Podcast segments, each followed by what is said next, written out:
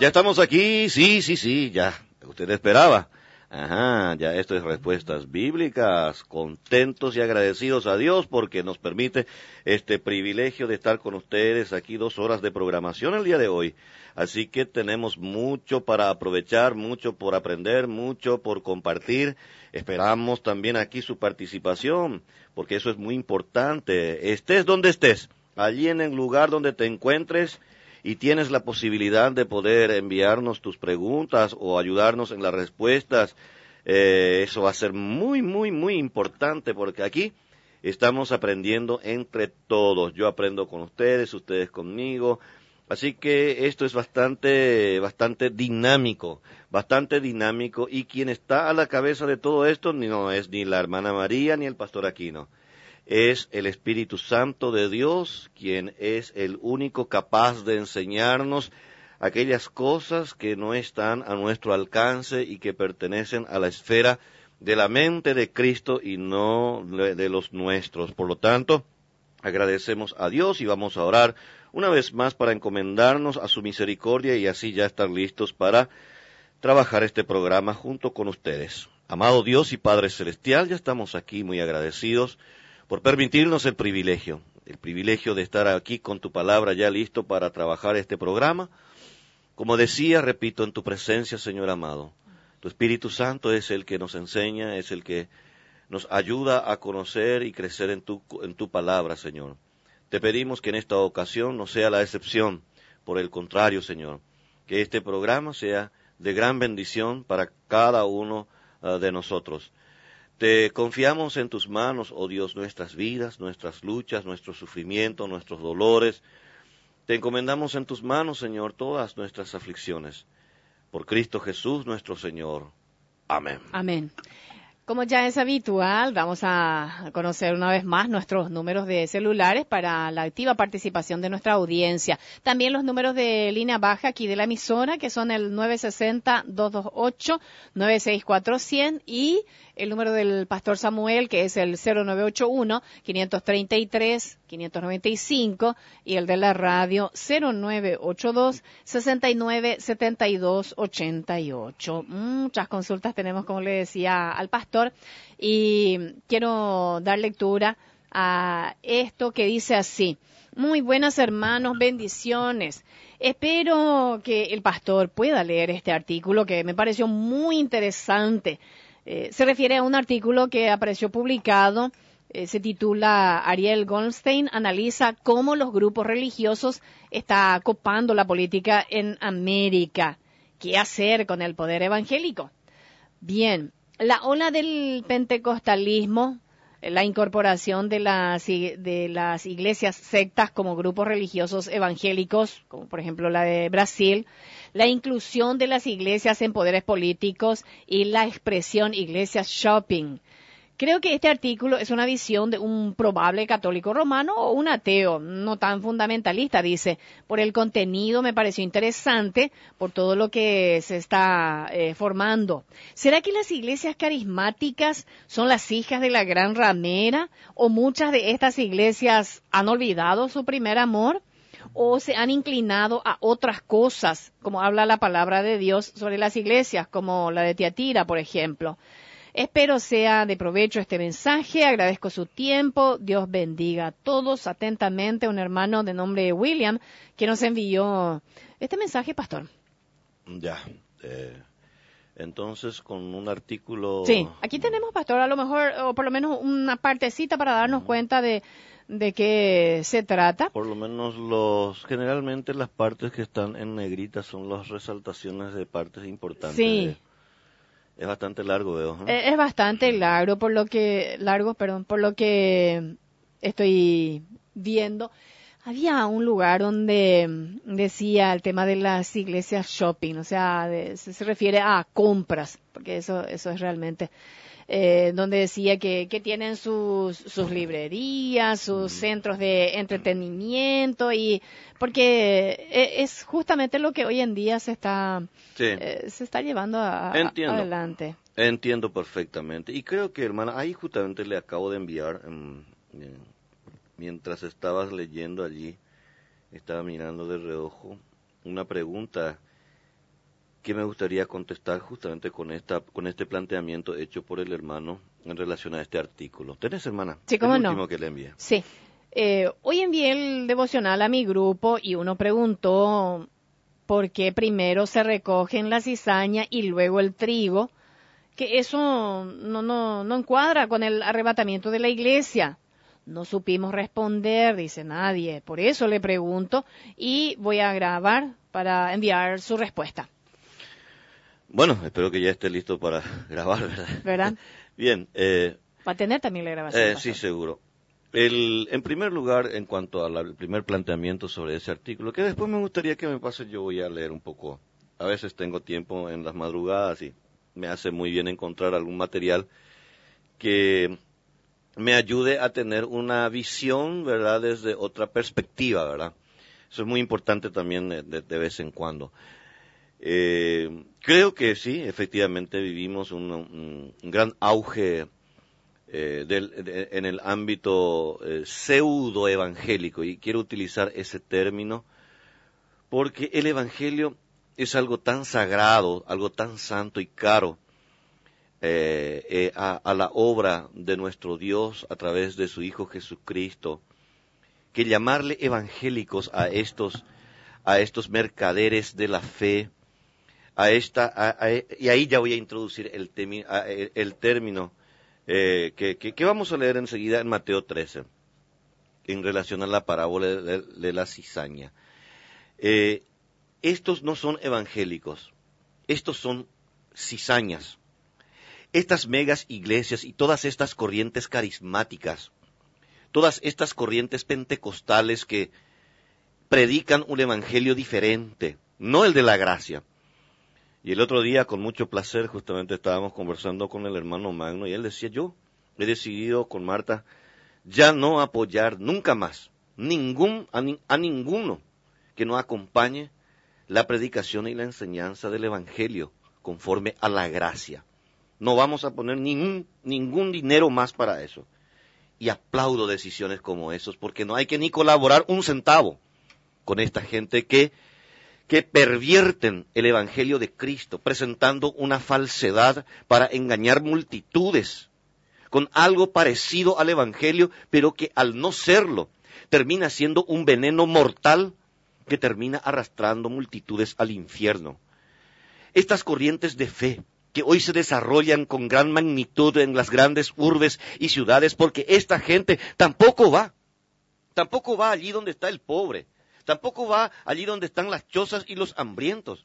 No se van a ir, no se van a ir a llevar su, eh, su falso evangelio entre los indígenas o la, o, la, o la pobre gente que no tiene, eh, no tiene un centavo partido por la mitad.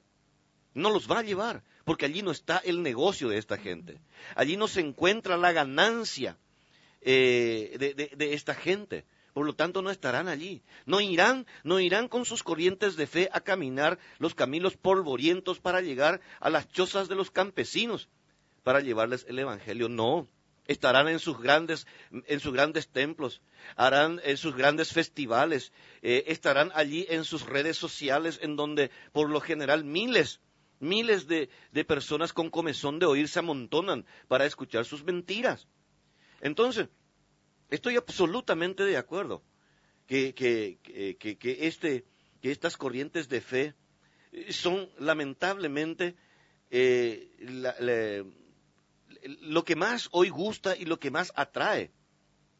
Pero, la- eh, pero hay que decir de que está absolutamente alejado de la verdad y de los principios de fe. Mateo capítulo 13, y vayamos allí. Sí, pastor, ahí está. Nada tiene que ver esto con la iglesia en el sentido de que, en el sentido del arrebatamiento. Eh, siempre que, siempre que forzamos una pieza, una pieza del rompecabezas no corresponde, eh, no funcionará de ninguna manera. Vamos a, vamos a leer la parábola desde el versículo 24 al versículo 30. Desde el 24 entonces dice así. Les refirió otra parábola diciendo, el reino de los cielos es semejante a un hombre que sembró buena semilla en su campo. Pero mientras dormían los hombres, vino su enemigo y sembró cizaña entre el trigo y se fue. Y cuando salió la hierba y dio fruto, entonces apareció también la cizaña. Vinieron entonces los siervos del padre de familia y le dijeron, Señor, no sembraste buena semilla en tu campo. ¿De dónde pues tienes cizaña? Él les dijo, Un enemigo ha hecho esto. Y los siervos le dijeron, ¿Quieres pues que vayamos y la arranquemos? Él les dijo, No, no sea que al arrancar la cizaña arranquéis también con ella el trigo. Dejad crecer juntamente lo uno y lo otro hasta la siega, y al tiempo de la siega yo diré a los segadores, recoged primero la cizaña y atadla en manojos para quemarla, pero recoged el trigo en mi granero. Acababa el Señor Jesús de ser confrontado por los líderes religiosos, muy parecidos a los actuales también de nuestros días, quienes dijeron no, este no echa demonios, los demonios por el Espíritu Santo, sino por Belcebú. Inmediatamente el Señor Jesucristo refirió la primera parábola de todas, la del sembrador. La segunda parábola es la del trigo y la cizaña. Esto necesariamente guarda relación. Y después vienen las otras dos que siempre también se tiene eh, eh, en el mismo contexto. La semilla de mostaza y la de la levadura. Todos en relación a un mismo asunto. El rechazo de la verdad. Ellos habían rechazado la verdad y habían ido tras la mentira. Y esto germinó en sus corazones y significó que despreciaran al Salvador y al Mesías. Hay un principio, hay un principio que hace al carácter divino, que siempre nos cuestionamos de algún modo. Por ejemplo, ¿por qué? ¿Por qué Dios, de una vez cuando Adán y Eva pecaron, no los eliminó y volvió a hacer otros dos muñecos del polvo de la tierra y volver a soplar en ellos aliento, eh, su aliento y aliento de vida y, y tener toda una generación. ¿Por qué, por qué exponer toda la preciosa creación en manos, en, en manos ya de hombres pecadores? ¿O por qué? ¿O por qué siempre nos preguntamos? Dios permitió que estuviera en medio del huerto, allí al alcance de ellos, el árbol del bien y del mal. Nos preguntamos, ¿por qué permitió Dios que Satanás tuviera una intervención directa en un diálogo con la mujer? Sabiendo ya incluso lo que pasaría, porque Dios ya Uno se pregunta eso. Vayamos mucho más atrás. Vayamos allá al cielo, allá donde Satanás, estando en una posición de preeminencia, eh, terminó rebelándose contra Dios. ¿Por qué uno se pregunta, acaso no estaba en Dios el poder y la grandeza de tomar ya de una vez a Satanás y a los demonios y enviarlos al lago de fuego? ¿Por qué ya no lo hizo allí? Y luego y luego preparar la creación y ante la ausencia de Satanás, entonces no habría tentación, no habría tentación. Pero ahí es donde entra, esa es la razón. Cuando uno analiza, eh, eh, a, mí me gusta, a mí me gusta debatir con, sobre todo con, calvinistas eh, que, que, uno, con los que uno puede conversar. Porque siempre va a estar allí mi, mi, mi, mi punto de partida. Dios es soberano y estoy absolutamente de acuerdo con los calvinistas en cuanto a la soberanía de Dios. Pero no puedo, no puedo desprender la justicia de Dios de la soberanía de Dios y seguir diciendo de que Dios es perfecto. Para mí Dios es perfecto y hay un perfecto equilibrio en todo lo que hace a su carácter. Ya sea su soberanía, ya sea su justicia, su bondad, su misericordia, todo se encuentra en un perfecto equilibrio. Por eso Dios es perfecto. De otro modo, si Dios, si, Dios eh, por sobre su justicia, en su soberanía decidiera o llevara a cabo hechos o actos que atenten su justicia, entonces habría dudas sobre su perfección. Volviendo al punto. Entonces, ¿por qué ¿Por qué finalmente Dios ya no destruyó a Satanás? ¿Por qué no los envió a prisiones de oscuridad y de allí al lago de fuego y se acabó la historia? ¿No era más sencillo acaso? Sí, era mucho más sencillo desde nuestro punto de vista, pero no el de Dios. Porque eso, si hubiese sido así, pondría en duda, pondría en duda su justicia. ¿Por qué? Porque no le daría tiempo a los santos ángeles que nunca se revelaron y que se quedaron al lado de Dios glorificando y honrándole, no les hubiera dado la muestra fehaciente del porqué de su justicia.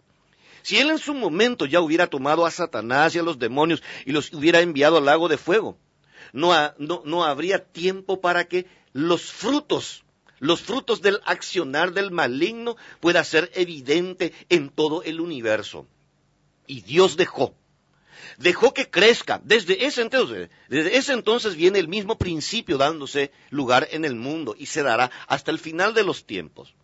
Dios dejó a Satanás que, siguiera el curso de su accionar junto con sus demonios y dejó patente ante los ojos de sus santos ángeles el fruto que el fruto maligno del actuar de Satanás. Eso quedó evidente cuando lo primero que hizo eh, fue confrontar la creación de Dios e introducir al hombre en su mismo camino. Allí quedó patente el, accionar y los frutos, los frutos de las obras del maligno. Entonces, pero todo eso tendrá su momento en el que Dios traerá, traerá a juicio. Dios traerá a juicio y en su juicio se dará lugar a su justicia de una manera perfecta. Por lo tanto, Sucede lo mismo con los hombres. El hombre cayó y Dios no destruyó al hombre. Dejó que el hombre, dejó que el hombre madurara su pecado. Dejó que el hombre, eh, que el hombre que creciera, que el mal creciera entre el bien, para dejar patente las evidencias del mal y del por qué su justicia. Finalmente, finalmente nos encontramos ante el cuadro del pueblo de Israel rechazando al Mesías. Rechaza al Mesías. ¿Y qué es lo que hace el Señor? ¿Se acuerda? Hace poco nosotros aquí tratamos otra, otra parábola.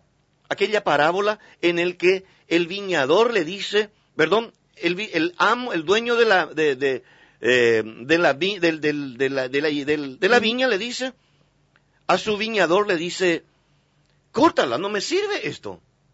Córtala, que vamos a volver a plantar algo nuevo. Y el viñador, el viñador le dice al dueño, le dice, no, dame un año, dame un año, yo voy a abonar, voy a, voy a trabajarle, voy a... Y si no lleva fruto, entonces vamos a cortarlo. Esa, esa parábola tiene mucho que ver con esto y también con, la, con, con, el, con el artículo que, que, con el que empezamos hoy. ¿Por qué? Porque es un poco largo todo esto que estamos conversando, pero es necesario para establecer un principio, un principio sobre sobre el carácter de Dios y comprenderemos muchos otros pasajes de la Biblia. Porque aquí es donde eh, aquella parábola con esta tiene mucho que ver. Porque en la anterior parábola, el viñador le dice al dueño de la mies, espera un tiempo más, vamos a darle tiempo. Se dan cuenta del mismo principio. Vamos a, vamos a dejar en evidencia si en verdad este árbol eh, le faltó nomás regarle, cuidarle, abonarle o en realidad es un mal árbol. Y le dio tiempo. En esta parábola también, en el del trigo y de la cizaña, se ve lo mismo.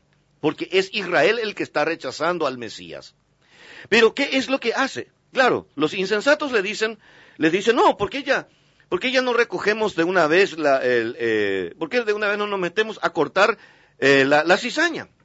Y ahí está el mismo principio. Le dice el Señor, no, deje que crezca deje que madure junto con el trigo. Y llegado el momento, cortaremos la cizaña y guardaremos el trigo en mi granero. ¿Cuándo se cumplió esto? Se cumplió 70 años aproximadamente después, cuando, cuando finalmente Israel volvió a rechazar una y otra vez al Mesías y al mensaje del Mesías a través de los apóstoles. ¿Y qué sucedió con Israel? Israel fue tomado como cizaña y fue introducido, fue puesto bajo juicio. Es decir, Dios una vez más en su carácter justo dejó en evidencia que él no, él pudo haber ya destruido una vez allí. Pudo haber enviado las tropas romanas y ya que ustedes me están rechazando, véanse ustedes con los romanos. Pero no. El Señor prosiguió su ministerio siguió formando y preparando a sus apóstoles y ellos continuaron con la misión e insistieron con Israel. Les dio la oportunidad, se regó, se abonó la planta y se dejó en evidencia de que era un mal árbol que debía de ser cortado. Y eso fue lo que sucedió con Israel. Y cuando sucedió eso, ¿qué es lo que hizo finalmente? Con los granos el Señor los guardó en su granero. Y están guardados allá en su granero hasta el día en el que el Señor Jesucristo descienda. Y esos granos obtendrán cuerpos glorificados y nos uniremos con esos granos para comparecer ante el Señor. Ahora bien, llegamos al punto de nuestra historia aquí. La realidad del cristianismo de hoy. Estamos en una nueva en una nueva demostración de ese mismo carácter de Dios que se vio allá en el cielo cuando Satanás pecó. ¿Por qué Dios no destruyó de una vez todas estas corrientes falsas cuando empezaron allá unos 80 o 100 años atrás? Porque no llevan mucho tiempo. No lleva mucho tiempo que empezaron a cacarear, a ladrar en los templos. No llevan ni mucho tiempo de que andan bailando en los templos, de que andan haciendo festivales. No llevan mucho tiempo de estar allí eh, expulsando demonios, gritando a los demonios, eh, decretando y, ¿cómo se dice que era otra cosa? Decretan, declaran, declaran eh, demandan a Dios promesas. ¿Por qué Dios no los destruye? ¿No se merecen que sean destruidos? Claro que sí.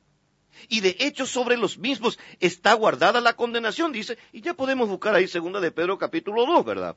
Porque no es que no queda, no es que Dios está actuando eh, con, eh, con negligencia, no.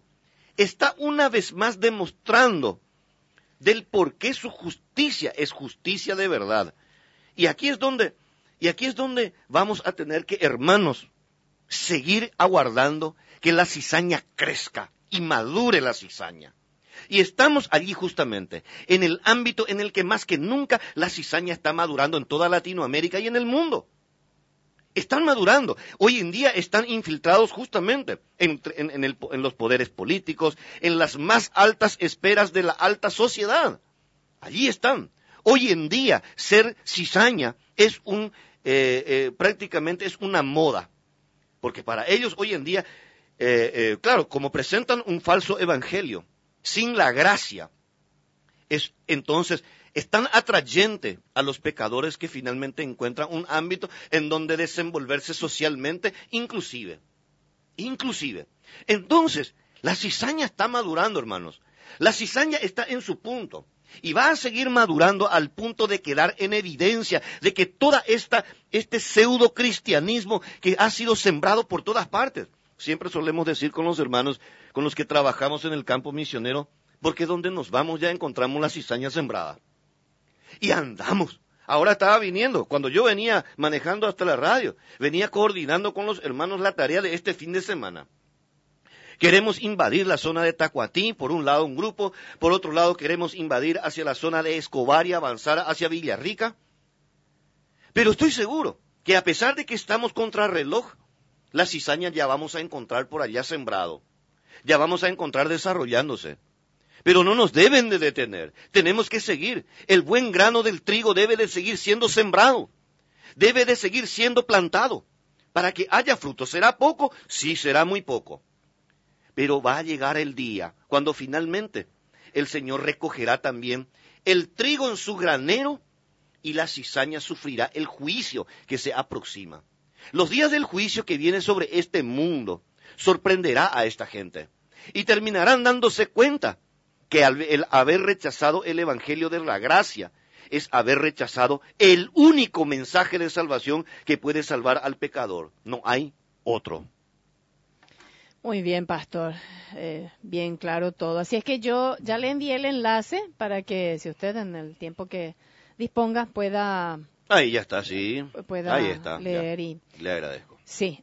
Bueno, eh, nos preguntan, pastor, si cuál es la iglesia que fundó Cristo.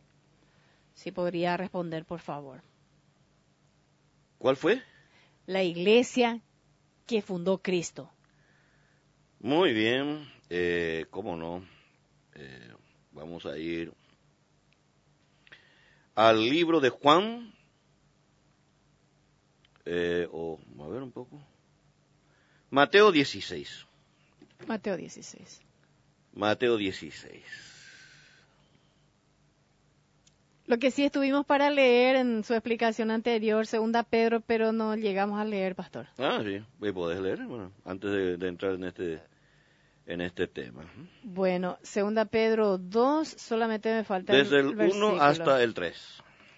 Pero hubo también falsos profetas entre el pueblo, como habrá entre vosotros falsos maestros, que introducirán encubiertamente herejías destructoras, y aún negarán al Señor que los rescató, atrayendo sobre sí, sobre sí mismos destrucción repentina. Y muchos seguirán sus disoluciones, por causa de los cuales el camino de la verdad será blasfemado, y por avaricia harán mercadería de vosotros con palabras fingidas. Sobre los tales, ya de largo tiempo, la condenación no se tarda y su perdición no se duerme. Está entonces, muy bien. Completo. Ahora vamos Mateo a capítulo Mateo. 16, a ver un poco el versículo. Vamos a leer desde el versículo 13 hasta el versículo. eh, el versículo 17, hermana. Viniendo Jesús a la región de Cesarea de Filipo, preguntó a sus discípulos diciendo, ¿Quién dicen los hombres que es el Hijo del Hombre? Ellos dijeron, unos Juan el Bautista, otros Elías y otros Jeremías o alguno de los profetas. Él les dijo, ¿y vosotros quién decís que soy yo? Respondiendo Simón Pedro, dijo, Tú eres el Cristo, el Hijo del Dios viviente. Entonces le respondió Jesús, Bienaventurado eres Simón, hijo de Jonás, porque no te lo reveló carne ni sangre, sino mi Padre que está en los cielos. Y seguir leyendo hasta el 19. Y yo también te digo que tú eres Pedro, y sobre esta roca edificaré mi iglesia, y las puertas del Hades no prevalecerán contra ella. Y a ti te daré las llaves del reino de los cielos, y todo lo que atares en la tierra será atado en los cielos, y todo lo que desatares en la tierra será desatado en los cielos. Muy bien. ¿Cuál es la iglesia que el, se- el Señor Jesús fundó? Esta es la iglesia que el Señor Jesús fundó.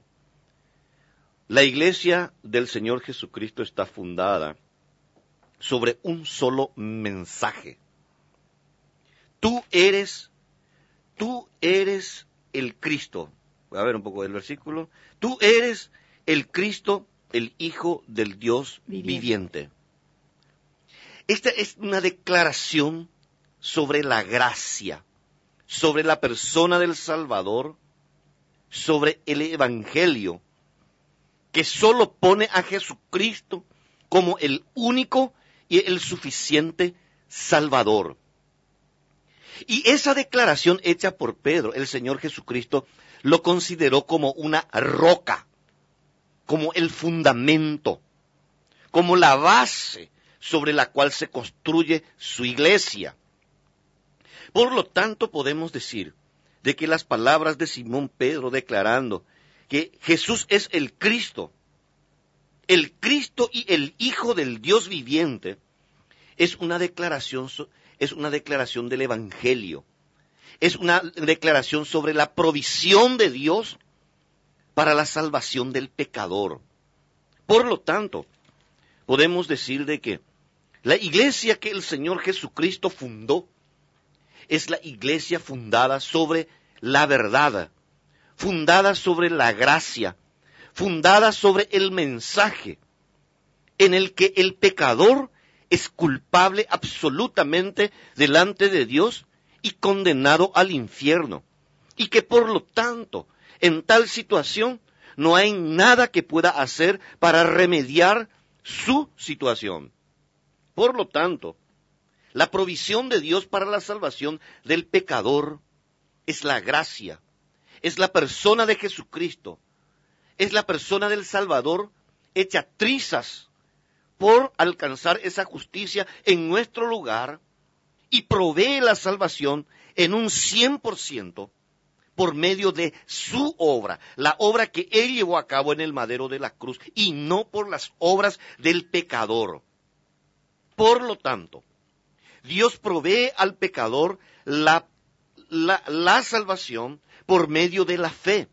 Y todo aquel que en él cree, y allí ya podemos ir a Juan capítulo 3, podemos recordar las dulces palabras del Salvador cuando declara en el versículo 16 hasta el 19 lo siguiente. Porque de tal manera amó Dios al mundo que ha dado a su Hijo unigénito, para que todo aquel que en él cree no se pierda, mas tenga vida eterna. Porque no envió Dios a su Hijo al mundo para condenar al mundo, sino para que el mundo sea salvo por él. El que en él cree no es condenado, pero el que no cree ya ha sido condenado, porque no ha creído en el nombre del unigénito Hijo de Dios. Y esta es la condenación, que la luz vino al mundo y los hombres amaron más las tinieblas que la luz, porque sus obras eran malas. Juan 14, 6. Donde dice el Señor que Él es el, el camino, y la verdad y la vida. Sí, así mismo. Jesús le dijo, yo soy el camino y la verdad y la vida. Nadie viene al Padre sino por mí. Muchas religiones, muchos templos, muchas iglesias, entre comillas, e incluso las iglesias, eh, las iglesias que profesan una sana doctrina, están infiltrados por cizañas también. Claro que sí. Por esto, la iglesia del Señor Jesucristo no es un local, no es una denominación, no es un grupo de personas que a sí mismos se puedan llamar iglesia o templo evangélico, lo que sea. La iglesia de Jesucristo es la suma de creyentes que encontraron en Jesucristo el único camino de salvación y que siendo pecadores culpables, arrepentidos creyeron en Cristo por fe esa individualidad de personas que depositan su fe en Cristo Jesús, se suman entre sí. La suma de individualidades que creen en Cristo como el único y suficiente Salvador es la iglesia de Jesucristo. Sea que la suma de esas individualidades se encuentren en una congregación local X, u otra congregación local de otra denominación y de otro lugar. Ciertamente, las denominaciones finalmente distinguen, se distinguen el una del otro, porque en sí mismas, en sí mismas también evidencian sus formas de fe, y la forma de fe, la forma de fe excluyente, es finalmente aquella que guarda o no con la gracia cualquier forma de fe que añade, sume o le reste a la gracia, es una forma de fe que finalmente rechaza al único camino de salvación. Por lo tanto, y para concluir, ¿cuál es la iglesia que el Señor fundó? La iglesia que el Señor Jesucristo fundó es la suma de individualidades que siendo pecadores creyeron en la persona de Jesucristo con arrepentimiento y pasaron a formar la fila de aquellos que forman el cuerpo de Cristo, su iglesia. Este mensaje que hemos recibido, pastor, nos dice lo siguiente, seguramente eh, haciendo referencia a, uno de los programas de respuestas bíblicas o a, uno de los programas de respuesta bíblica. Buenas, pastor, aquí Normana María y todos los que hacen posible la salida al aire del programa. Es exactamente que esas palabras que están tratando no nos dicen los supuestos líderes en las iglesias, tampoco en los programas que tienen en la radio. Solo se basan en que todo Dios perdona, por más que sigan haciendo cosas malas. Nuestro hermano Jorge del Dorado Misiones nos había enviado ah, este mensaje. Gracias.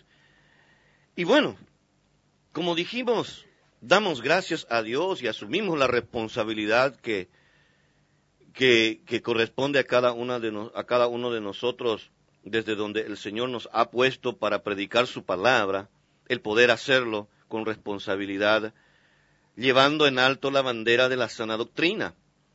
Eso necesariamente nos pone en la necesidad de tener que de tener que confrontar el pecado, de tener que, eh, de, que, de tener que señalar con el dedo con el dedo las falsas doctrinas que, por lo general arrastran multitudes al infierno. Y sí, eh, no siempre, no siempre hay en, en, todo lugar o encontramos en cualquier parte eh, congregaciones, iglesias o pastores o maestros que asumen con responsabilidad su papel de predicar la sana doctrina. Pero sí, damos gracias a Dios de que nos encontramos siempre con hermanos y hermanas y pequeñas congregaciones que luchan, trabajan, se esfuerzan y batallan día tras día con la bandera de la sana doctrina para poder seguir liberando de la esclavitud eh, pecaminosa en el que se encuentran muchas personas y para encaminar a la fe a aquellos que aún ni siquiera conocen nada de Jesucristo. Por lo tanto, hermano, siga orando para que Dios levante obreros comprometidos con su causa y que lo hagan en verdad responsablemente. Pastor. Acá, hermana, antes que nada, me piden reiterar, por favor, el número del teléfono de la radio, dice. Sí, ¿cómo para poder anotarlo. ¿Cómo no? el, del, el celular es el 0982 69 72 88 y los números de línea baja 960-228 y 964-100. De repente necesitan algunas grabaciones de algunos programas o algo, necesariamente tendrán que comunicarse a los números de línea baja. Reiteramos entonces 960-228 y 964-100. Bueno, este mensaje de una hermana, pastor. Si mi marido me golpea, ¿está bien que yo me defienda devolviendo el golpe? Ya mucho me maltrató.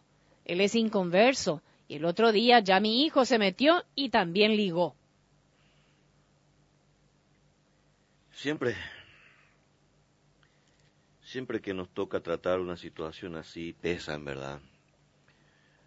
Porque nos imaginamos el infierno que debe de vivir una hermana en Cristo en tal situación, ¿verdad? Ya de por sí estar en relación con una persona inconversa debe de ser algo muy difícil de sobrellevar y más aún cuando esa persona inconversa actúa de una manera en el que eh, incluso llega a situaciones físicas, ¿verdad?, de violencia. El testimonio que se da para con los hijos, desde luego que debe de ser muy doloroso para una madre, una esposa así. En cuanto a que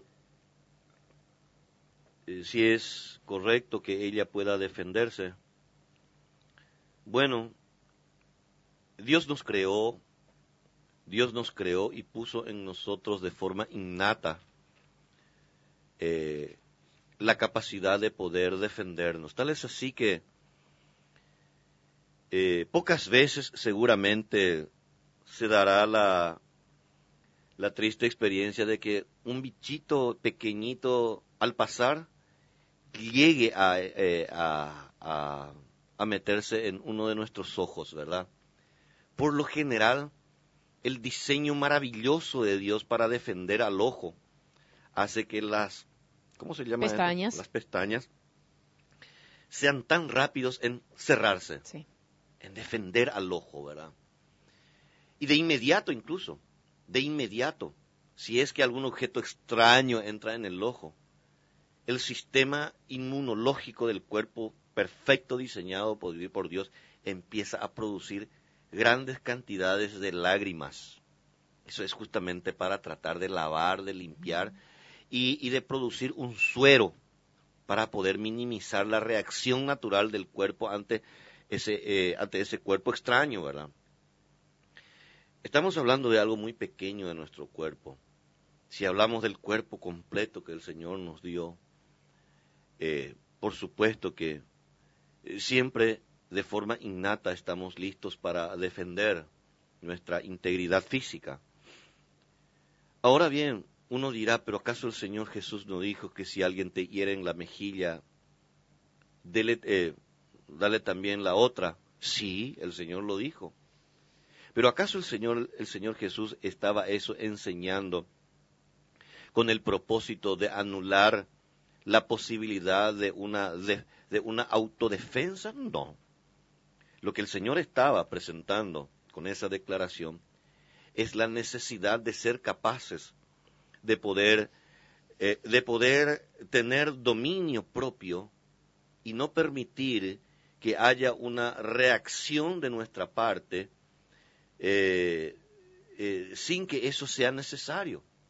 Porque si tenés otra si tenés, si tenés otra mejilla, o con el siguiente ejemplo, cuando el Señor dijo, si alguien te pide la túnica, dele también la capa, si alguien te pide que vayas con él una milla, ve también con él dos, es con el fin justamente de demostrar que si está de nuestra parte, eh, como dice Romanos capítulo 12, en cuanto dependa de vosotros, estad en paz con todos.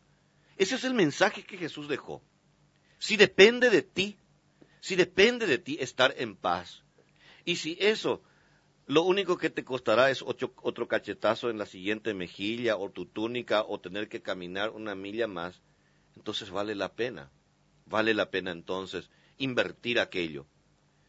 Pero cuando se trata de una situación de, de violencia recurrente. recurrente y cuando se trata de una situación en la que se le exponen los hijos, eso ya, eso ya no es ya, no entra en el ámbito de lo que el Señor Jesús trató. Por lo tanto, por lo tanto, hermana, yo digo, claro que tienes que defenderte, pero ¿de qué manera defenderte? Eso es muy importante que, que puedas entender y que podamos entender. Probablemente si usted, hermana, reacciona intentando eh, defenderse con otro golpe, lo más probable es que siendo su marido una persona más fuerte que usted y usted siendo mujer, es que la lastime mucho más. Por lo tanto, sí, usted debe de defenderse, pero debe de defenderse con mucha sabiduría. Probablemente la primera defensa que usted tiene que, que, que tiene de su parte es tomarle a sus hijos y correr en la casa del vecino. Esa es una forma de defenderse, cuando hay violencia. Otra forma de defenderse es inmediatamente eh, inmediatamente informar a las autoridades de esa situación. Debe de denunciar, debe, debe de denunciar para que las autoridades intervengan, porque usted está defendiendo su integridad, está defendiendo su familia, y usted no puede permitir, no puede permitir que mañana, porque usted quiso defenderse, a menos que usted sea un karateca, una, una cosa de eso, ¿verdad? Pero si sabe que no va a poder usted defenderse físicamente de forma directa, no lo haga no lo haga. E, e, eso simplemente eh, lo va a exponer más. Eh, procure la ayuda de alguien más. Procure la ayuda de su pastor, procure la, ayuda eh, de su familia, de su familia. Las personas más inmediatas que pueden ayudarnos son nuestros padres. Si aún vive sus padres, llámenlos, converse con ellos, cuente lo que lo que le esté pasando. Probablemente tendrá vergüenza porque alguna vez ya sus padres le dijo, no te cases con ese tipo porque ese tipo lo único que va a hacer es hacerte sufrir.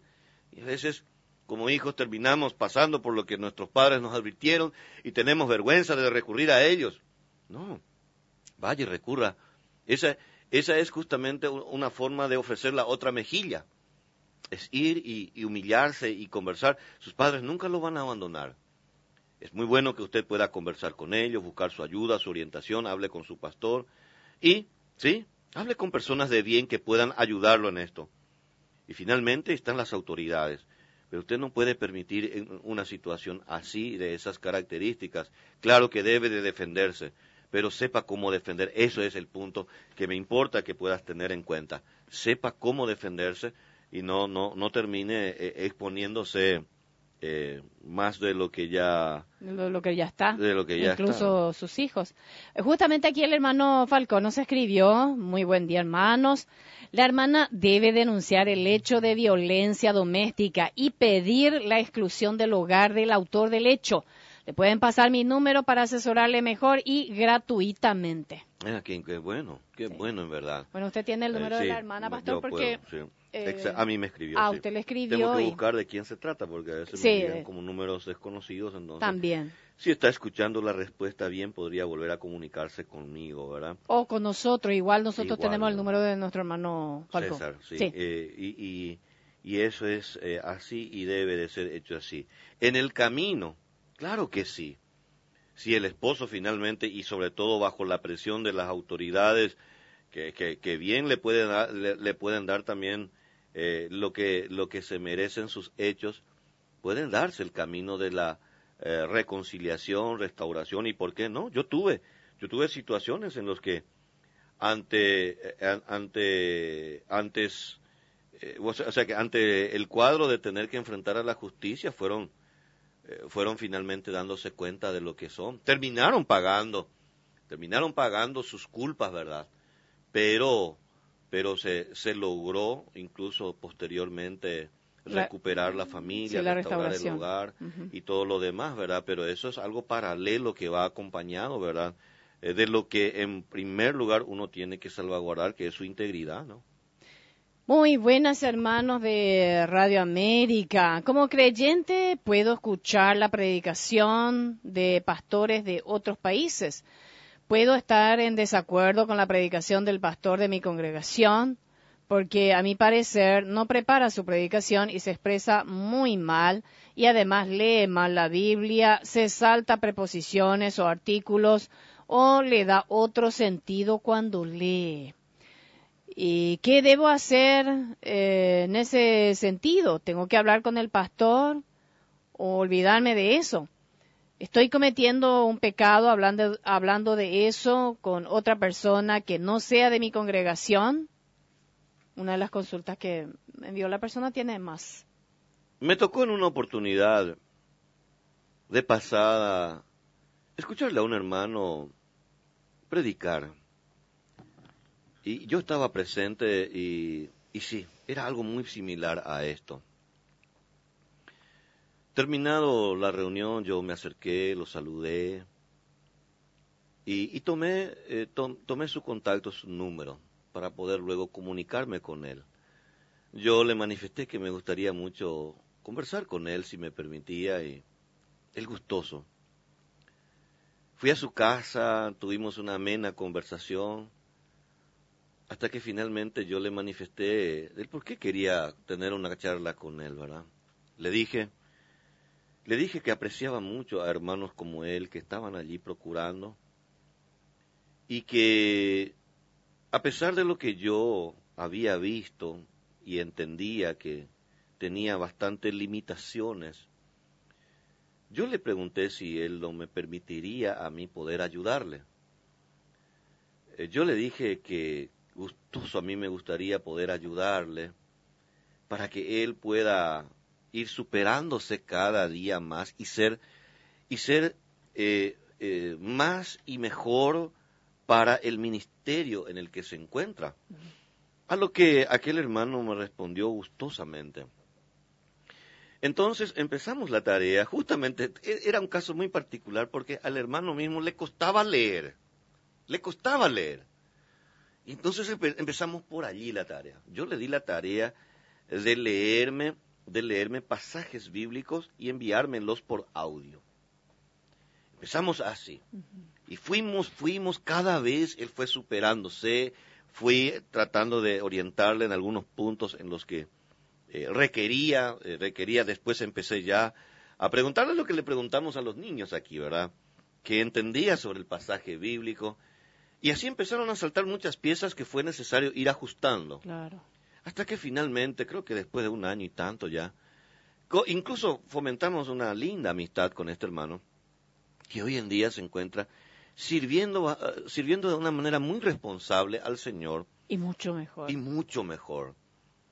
Eh, si se puede hacer algo por hermanos que están procurando, luchando, y que quizás sí, en comparación a otros hermanos, yo también le escucho a prominentes predicadores y, e inclino mi cabeza y salgo me voy, o sea que yo sé que tengo muchas limitaciones y que no puedo compararme eh, con, predicadores y probablemente hermanos y hermanas de la iglesia que escuchen a predicadores de otros países y que se expresan muy bien y que utilizan eh, la verborragia de una manera, eh, no sé, eh, extraordinaria y, que tienen un léxico de, aquellos, probablemente dirán, ah, mira, pero comparando con el pastor Aquino que hay en mi iglesia predica, mira, un poco seguramente dicen. Pero bueno, eh, yo no puedo probablemente compararme con muchos otros pastores que, eh, eh, que bueno, y no olvida, no olviden también una cosa, hermanos, no olviden una cosa, que hay muchos, hay muchos programas de radio, por ejemplo, no sé si ustedes llegaron a escuchar al pastor Adrián Roger en su audio original en inglés, comparativamente con el que con el que finalmente, eh, ¿cómo se llama? Traducen. Eh, eh, hace la voz. En español. En español. Totalmente distinto. Es más, la forma de expresión y todo es diferente. Pero el trabajo que se hace para, para, para el doblaje al español incluye un montón de técnicas que ya por sí lleva consigo todas las correcciones que corresponde y que, y que pasaron por manos, porque son ministerios gigantescos, No estamos poniendo en tela de juicio la sana doctrina del pastor Adrián Rogers, ni mucho menos, no.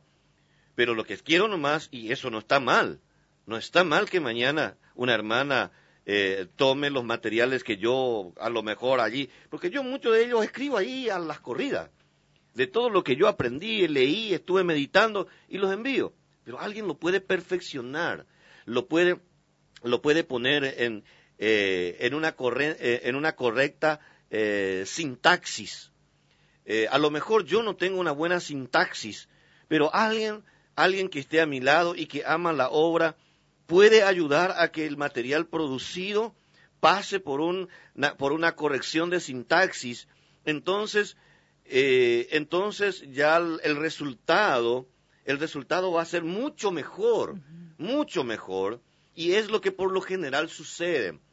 Todas las predicaciones que eh, van en otro idioma y pasan por un proceso eh, de, corrección y de, doblaje a, otros idiomas, porque no solo estamos hablando del español, muchísimas otras idiomas. idiomas sí. Eh, entonces, imagínense toda la batería de, de personas que se requiere para eso, y que por supuesto implica que en la medida en que pase por todos esos procesos se perfeccionen de una manera a producir un material que por supuesto ya vaya con todas las correcciones debidas.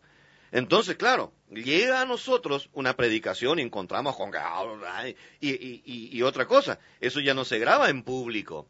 El doblaje al español eso ya no se hace, ya no se hace con toda la presión que significa estar ante una multitud de personas, verle a alguien que entra, taca, taca, taca, taca, con su zapato tajo alto, y después sale otra vez. O como el otro día aquí en, durante la ah. predicación del pastor, un gato se estaba paseando. Eh, pues ya me pasó allá también, porque yo mismo tengo mis gatos y a veces los gatos van y me escuchan hablar y quieren, ¿dónde está el, eh, mi dueño? Y, sí, y entonces eh, pasa. Entonces hay, hay toda una presión cuando uno está produciendo, eh, produciendo algo en vivo, como lo que estamos haciendo ahora. Eh, yo, por ejemplo, suelo grabar mensajes y es totalmente diferente. Primero porque ya se elabora todo por escrito. Se tiene todo, todo por escrito, entonces la comodidad de tenerlo todo por escrito solo requiere ya que uno sea capaz de, de darle la tonalidad y... La debida entonación. La debida entonación, todo eso es lo que uno tiene que hacer. Y por supuesto que sale un material, un material maravilloso, ¿verdad? Y, y, después le escucho yo al pastor Aquino y no, no, no, no va a ser, ¿verdad? Lo que, lo que, lo, que probablemente me llegan del exterior. Que todo, tiene todo, todo un trabajo de edición tiene.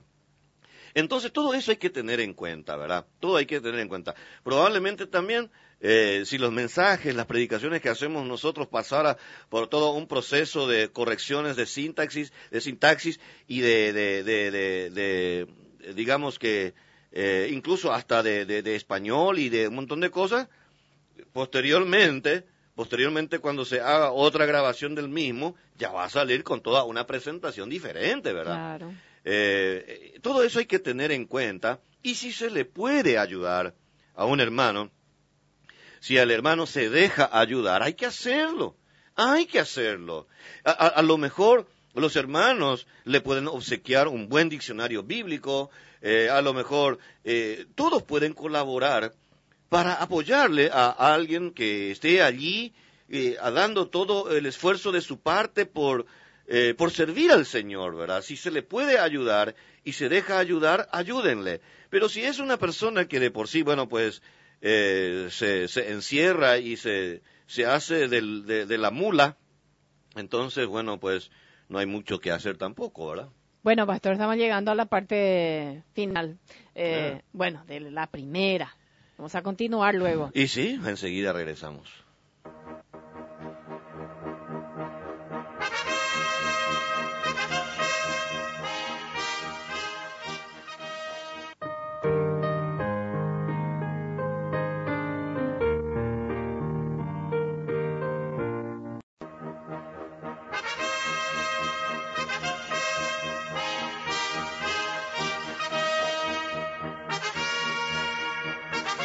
Tal? ¿Qué tal? Ya estamos de vuelta aquí con la hermana María, con todo el ánimo de seguir con ustedes esta segunda parte del programa. Y sí, tenemos mucho por delante. Adiós, gracias, pastor. Vamos a tener todavía muchas respuestas.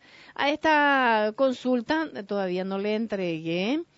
Eh, ¿Puedo decir a mis hijas que no voy a almorzar y voy a ayunar por un motivo específico?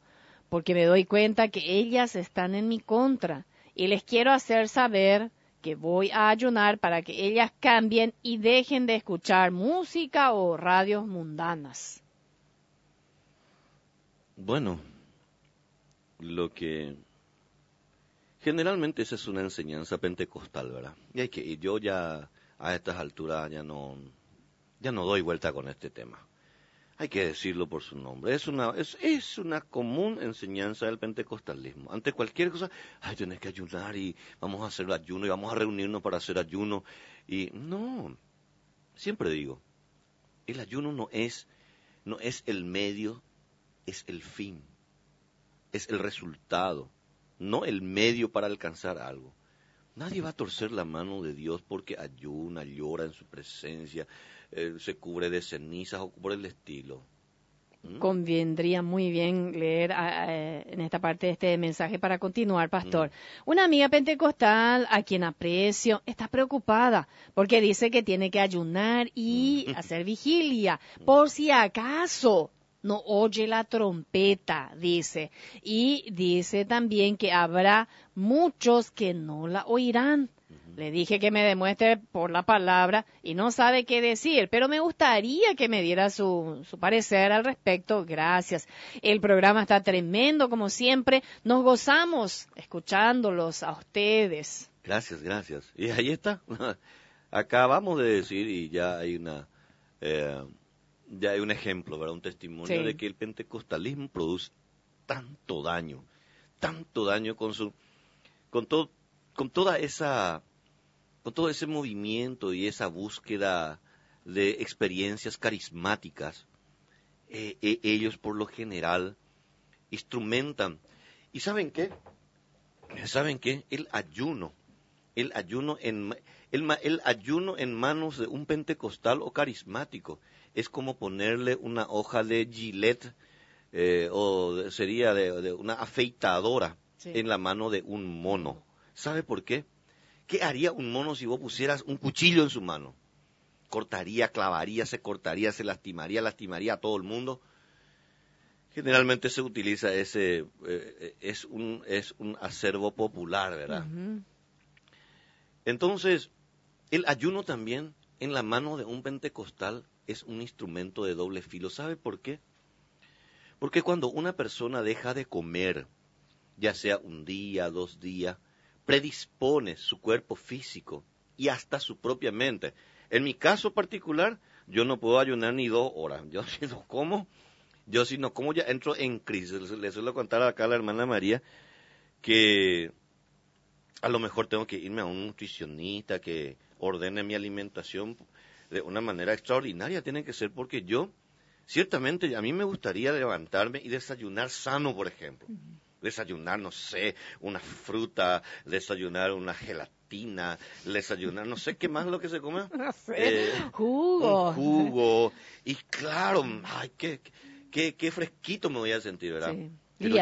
y, no, no, no, crean que no lo he intentado, lo he hecho. Y saben, yo vengo al programa acá y, y, no soy el mismo. Mi mente no está, no, no, no. no puede concentrarse. No puedo, no puedo. No es que tenga hambre ni nada, no es que tenga hambre, no se trata de hambre, se trata de no sé qué cosa es lo que me, me, me, me, otorga la empanada, la tortilla, la, la eh, tiene que ser algo sustancioso. Hoy, por ejemplo, mi señora, eh, yo le dije, ay, cómo quiero comer, eh, ¿cómo se llama ese pastelón de papa? Me, me, me, indicó, me guió allí como el tema, hice un A7. y ya se, ya, ya, ya, se dan cuenta por qué tengo tanta pila en este momento, ¿verdad? Parece que mi mente está, pero lleno de iluminación, claridad y concentración total. No, y siga nomás comiendo así, entonces. entonces. no, pues digo, no, pues a mí me encantaría poder encontrar una fórmula que encamine, ¿verdad? Eh, una buena alimentación. Pero digo, a mí, ya me, a mí me cuesta dos horas, yo ya entro en crisis. Probablemente hasta trompeta, trombón y, un montón de, instrumentos musicales ya voy a escuchar en mi oído. Eh, ¿Por qué? Porque, por supuesto, eh, yo entro en crisis, pero les estoy hablando sinceramente. No sé qué problema tendré. Primero que nada, yo, porque yo no consumo azúcar. Yo no consumo azúcar, no, todo lo dulce a mí, nada que ver. Entonces, a lo mejor por ese lado digo yo, porque yo, eh, y digo, el, el pentecostalismo utiliza mucho el ayuno para la manipulación. Claro que sí.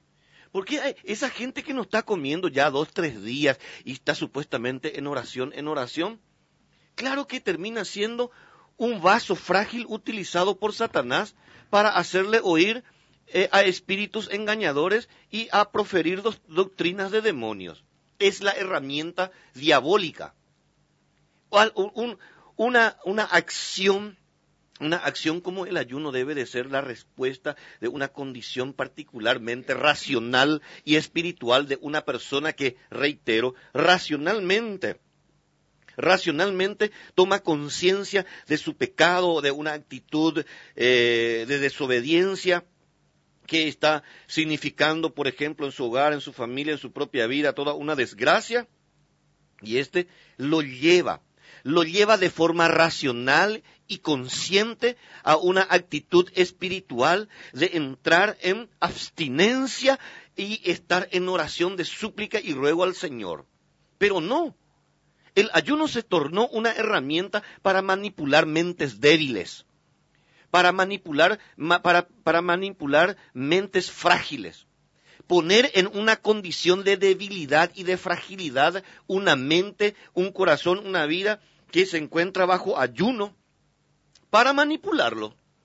Esas son las personas que eh, y, sopla y fuego y, arde y, y, escuchen, escuchen ustedes hermanos, no están escuchando, no están escuchando, escuchen la trompeta, escuchen el trombón y todos los ángeles están hablando. Claro que van a escuchar. Claro que están en una, en una situación de predisposición a la manipulación. Porque están en una condición de, eh, de abstinencia.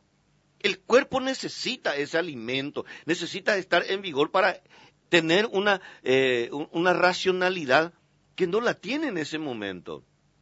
Se ha dado situaciones de violaciones, de abusos en esos ámbitos justamente a razón de que las personas, las niñas, los adolescentes, las jóvenes, entraron en una especie de trance luego de haber pasado días de ayuno. Y claro, viene su pastor sin vergüenza o, su maestro sin vergüenza que, que ni ayunó ni nada con un churrasco en su mano. Y viene y manipula esa mente, ese corazón que se encuentra en abstinencia. Entonces, hay que tener mucho cuidado con eso, hermano. Eso es una, eso es una es una práctica común de las corrientes carismáticas y pentecostales que no hace más que predisponer la mente para la manipulación demoníaca, para la manipulación demoníaca. Por lo tanto, hermanas, hermanos, si usted, hermana, quiere en verdad eh, eh, hacer algo por su familia. Póngase las pilas, ores al Señor y empiece a, hablarle a sus hijos, a sus hijas, a su familia, de, con la verdad de la Escritura, la palabra de Dios. Confronte su pecado. Como el otro día le estábamos diciendo, estorbe a sus hijos. Está en su casa, usted es su madre. Entonces, eh, si, si, si no están dispuestos a someterse, pues entonces hay que, hay que incluso plantear situaciones de rigor para que finalmente se adecuen. Y el Señor va a estar con usted. Pero en una situación de, si usted se pone a ayunar dos o tres días, va a terminar encontrando un circo en su casa. Porque ni usted va a estar en condiciones racionales suficientemente como para ser capaz de administrar su casa, su familia. ¿Por qué? Porque estaba bajo una influencia de una abstinencia. Entonces, lo que usted necesita no es dejar de comer, lo que usted necesita es tomar el toro por las astas, como se suele decir, ¿verdad? Y, poner en orden un montón de cosas que aún puedan estar eh, bajo su supervisión como autoridad, como Dios lo ha puesto a usted como madre. Entonces, eh, esos son los caminos. Y la otra pregunta, lo de la trompeta y todo lo demás, pues eso es una lástima, porque esas personas que son manipulables, y que son mentes débiles, frágiles, eh, arrastrables. De estos son, los que la Biblia los llama simples. ¿Se acuerda? Hace poco alguien nos preguntó una vez más y estuvimos tratando aquí, ¿verdad? Son las personas simples. Y, y la simpleza son justamente el resultado de, de, de, de, someterse a ese tipo de prácticas comunes del pentecostalismo y, por supuesto, yo estoy seguro que escucharán trompetas, escucharán elefantes, escucharán monos, escucharán un montón de cosas. ¿Por qué? Porque son manipulables, son manipulables y justamente están al alcance del accionar demoníaco.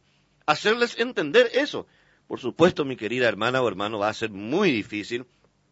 Va a tener que seguir probablemente orando por la misericordia de Dios para que en algún momento dado se abran sus ojos y dejen esas corrientes falsas y vengan a estudiar la Biblia. A esa gente lo que le falta es conocer la Biblia, la palabra de Dios, tener, por ejemplo, respuestas bíblicas allí para escuchar y ser confrontados eh, en su propia en su propia carne y dejar, ¿verdad? Porque de otro modo tampoco eh, terminará siendo de provecho en nada, ¿verdad?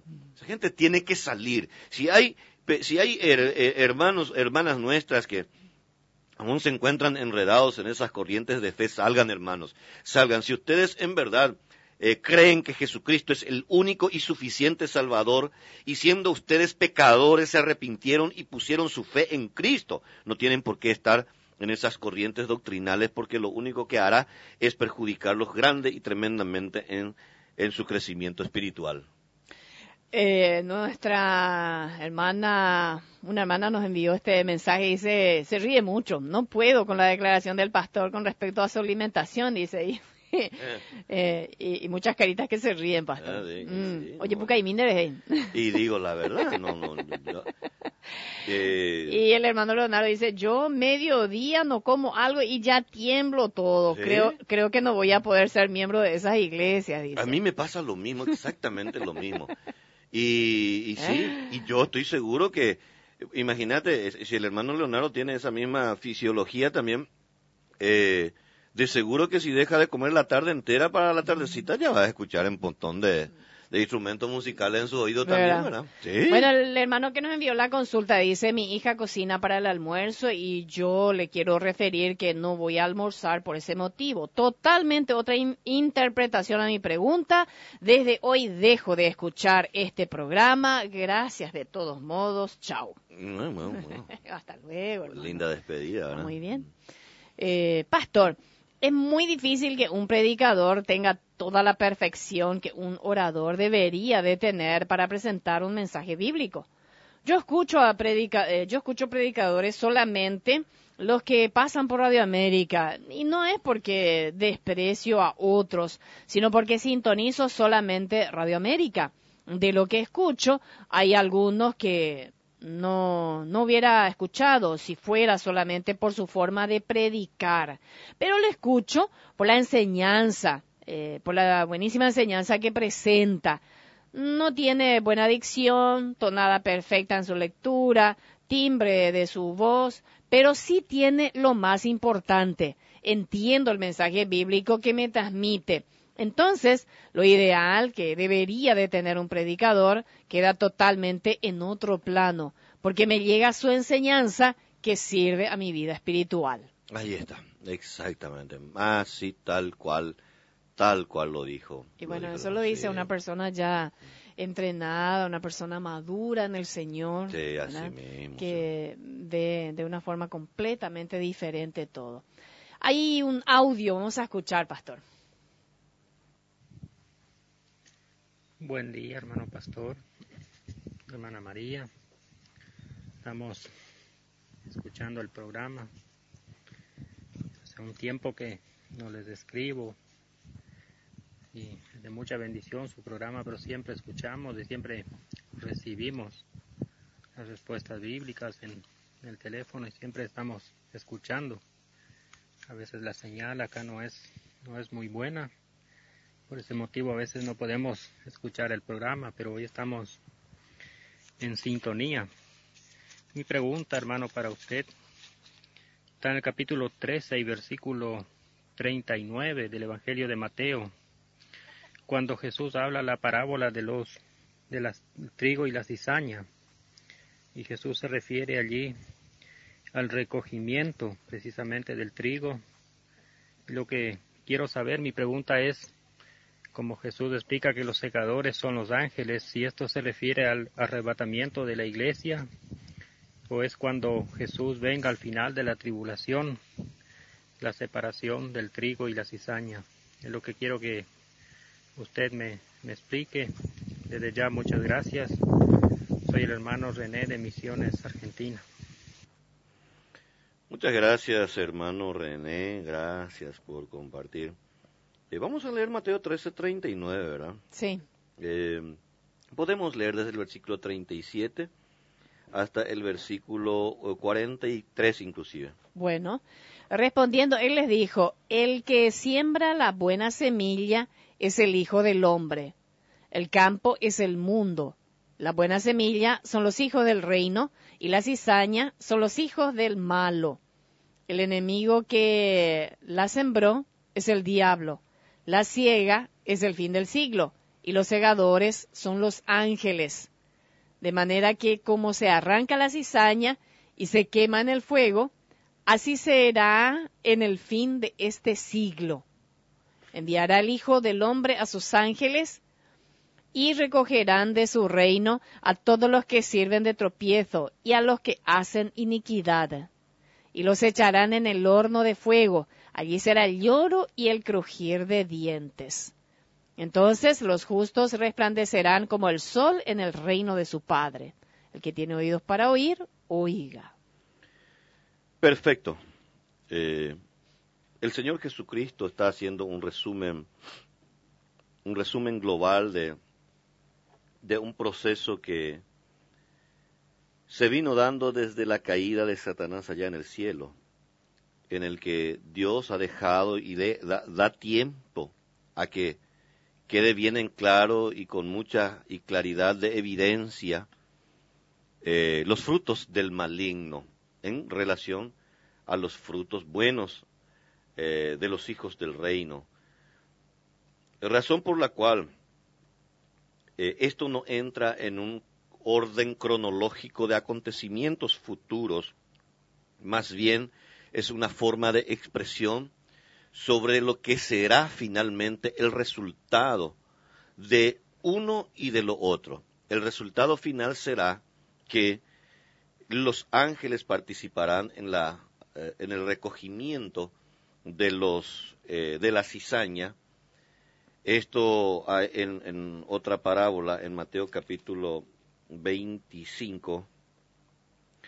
Eh, a ver un poco, podemos leer el versículo 31 hasta el versículo, eh, hasta el 33. Cuando el Hijo del Hombre venga en su gloria y todos los santos ángeles con él, entonces se sentará en su trono de gloria, y serán reunidas delante de él todas las naciones y, apartará los unos de los otros, como aparta el pastor las ovejas de los cabritos, y pondrá las ovejas a su derecha y los cabritos a su izquierda. Aquí está, por ejemplo, con mayor claridad todavía. Cuando venga el Hijo del Hombre, cuando venga y establezca su trono, serán los ángeles los que reunirán a las naciones ante, ante, eh, ante Jesucristo. Cuando esto suceda, se pondrán a los justos a su derecha, y aquí él los llama cabritos, eh, a los injustos a su izquierda.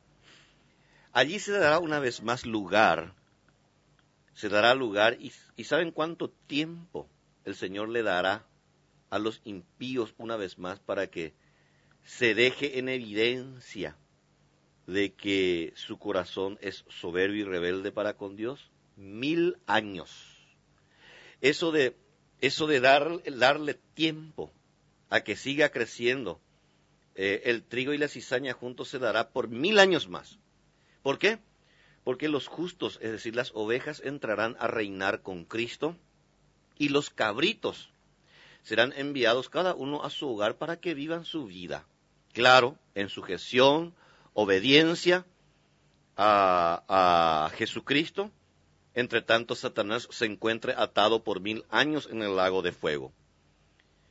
Pero esos mil años dejará en evidencia una vez más el corazón del hombre impío, porque una vez que Satanás es desatado, es desatado de su prisión por un poco de tiempo, siempre solemos leer Apocalipsis 21 y 22, perdón, 19 y 20, entonces es cuando nuevamente el corazón impío demostrará frutos de cizañas, frutos de cizañas, y ese será el día ya en el que ya no se dará más lugar. Ese será en la cúspide, la cúspide de la demostración de la justicia de Dios, porque ya no habrá dudas al respecto. Ya nadie en el universo entero podrá decir, ah, no, le hubieran dado una oportunidad más. Finalmente serán todos recogidos ante el gran trono blanco, serán juzgados por sus obras, y el que no se halló inscrito en el libro de la vida del Cordero será lanzado al lago de fuego, dice la Biblia. Este oyente que nos escribió de Oberá Misiones nos dice lo siguiente. Por la forma de expresarse el pastor sobre las costumbres pentecostales, pareciera que él es un asistente regular a las reuniones, dado que habla como si conociera perfectamente a los hermanos pentecostales. Y si no es así, entonces se guía por trascendidos. Así como hay de todo en otras denominaciones, así también dentro de los bautistas. Creo que no edifica condenar a otras denominaciones, dado que hay hermanos santos también. Muchas bendiciones, hermanos. Como ya dije, desde Oberá. Por eso es importante todo esto del trigo y la cizaña, ¿no? Porque finalmente el Señor está permitiendo, está permitiendo que tanto el trigo como la cizaña crezcan juntos, ¿verdad? Yo soy uno, probablemente no me ha escuchado este hermano porque... Y, sobre todo yo en el ámbito bautista soy muy resistido. Acá en Paraguay lo saben todos, ¿verdad? Eh, yo en el ámbito de la convención no tengo una silla donde sentarme. ¿Por qué? Por mi posición justamente, ¿verdad? Y yo soy uno de los que siempre he dicho, ¿verdad?, que eh, las corrientes bautistas de nuestros días, la mayoría son pentecostales, ¿verdad? Son pentecostales. Han claudicado sus convicciones bíblicas y se han dejado arrastrar eh, eh, por las corrientes pentecostales. Y no necesito irme a las reuniones pentecostales para saber para saber lo que, lo que es. Ya, ya llevo a estas alturas 17 años en el ministerio y 10 años más como misionero que he trabajado. 27 años de vida ministerial llevo y he recorrido el país, he recorrido este país, he recorrido muchos lugares y conozco, conozco, conozco muy bien y me he enfrentado y he estado y hasta he predicado en muchas iglesias pentecostales. Claro, por única vez, ¿verdad? Porque nunca más después me invitaron, ¿verdad? Pero lamentablemente hay que decir de que es imposible que alguien que genuinamente, genuinamente sea salvo. Yo no digo que no sea posible, sí, pero difícilmente un hermano, una hermana que ha sido verdaderamente lavada y limpiada por la sangre de Cristo en la gracia del Señor, permanezca en el pentecostalismo, porque el pentecostalismo es una corriente de fe que niega, que niega la, gracia de Dios en la persona de Jesucristo. Sí, predican de Cristo, que Él es el Salvador, que hay que creer en Él, pero enseguida te dice que vas a perder tu salvación por pepecaste. Y ese no es el Evangelio de la Biblia. A esa clase de Evangelio el apóstol Pablo llamó anatema, maldito.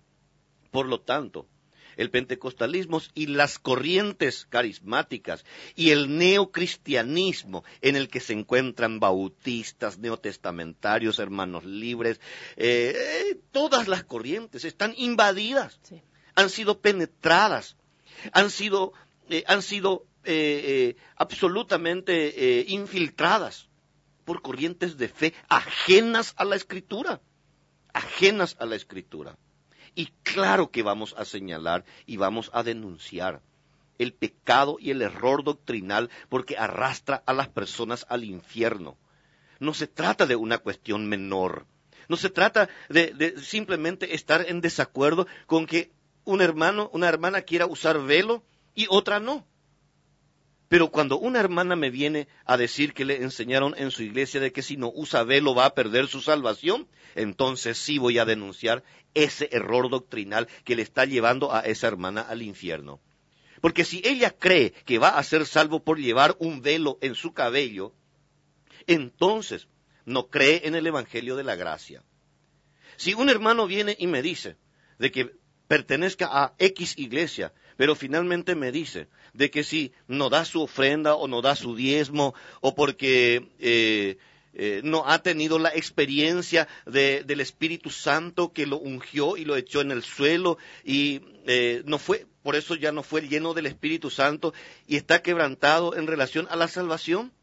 Necesito mostrarle a esa persona de que ese no es el Evangelio bíblico de que el Evangelio bíblico no, no, no requiere ni de velo, ni de, ni, ni, de, ni, de unciones como ellos lo llaman del Espíritu Santo y de que caerse en el suelo y tumbarse y todo lo demás, que lo que Él necesita, lo único que necesita, todos, bautistas, pentecostales, eh, eh, mm, eh, testigos de Jehová, mormones, católicos romanos, todos, todos todos los hombres necesitan saber y escuchar este mensaje.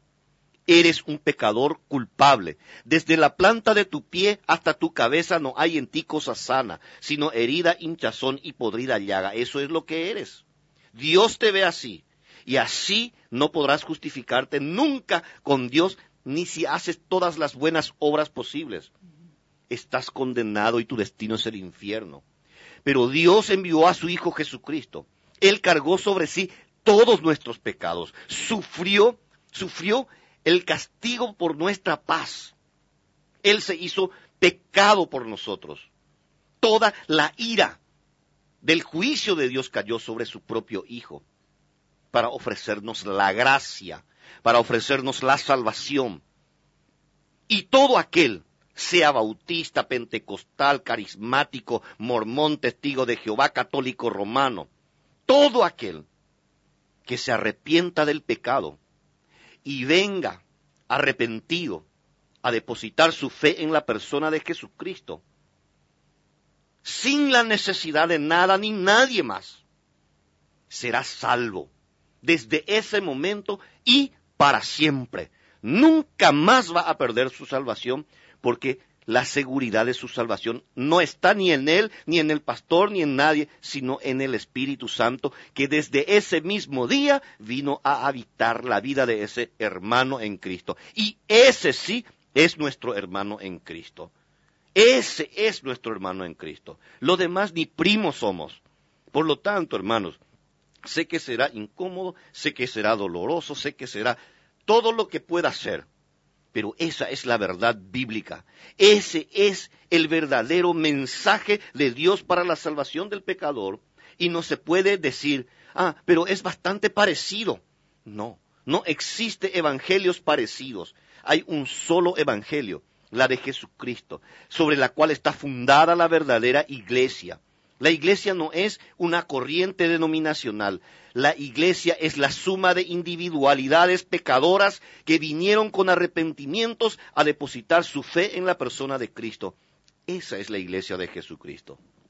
Y todo eso dio lugar al ecumenismo actual, precisamente nos dice nuestra hermana que nos escucha en Tolwyn, Argentina. Ahí está. A propósito de, de lo que estamos hablando, muy buenas, pastor, hermana. ¿Qué se puede hacer detrás de mi casa? Eh, levantaron una, un pequeño templo, dice una iglesia pentecostal. No se puede ni dormir de ellos. ¿Qué puedo hacer aparte de orar por ellos? Y nada, hermana, nada, no. Colocarse un tapón en el oído, cosas así, cuestiones prácticas como, no sé, cerrar tus puertas y, y, colocar espumas como acá tenemos en el, aislante, aislante de, de, sonido, ¿verdad?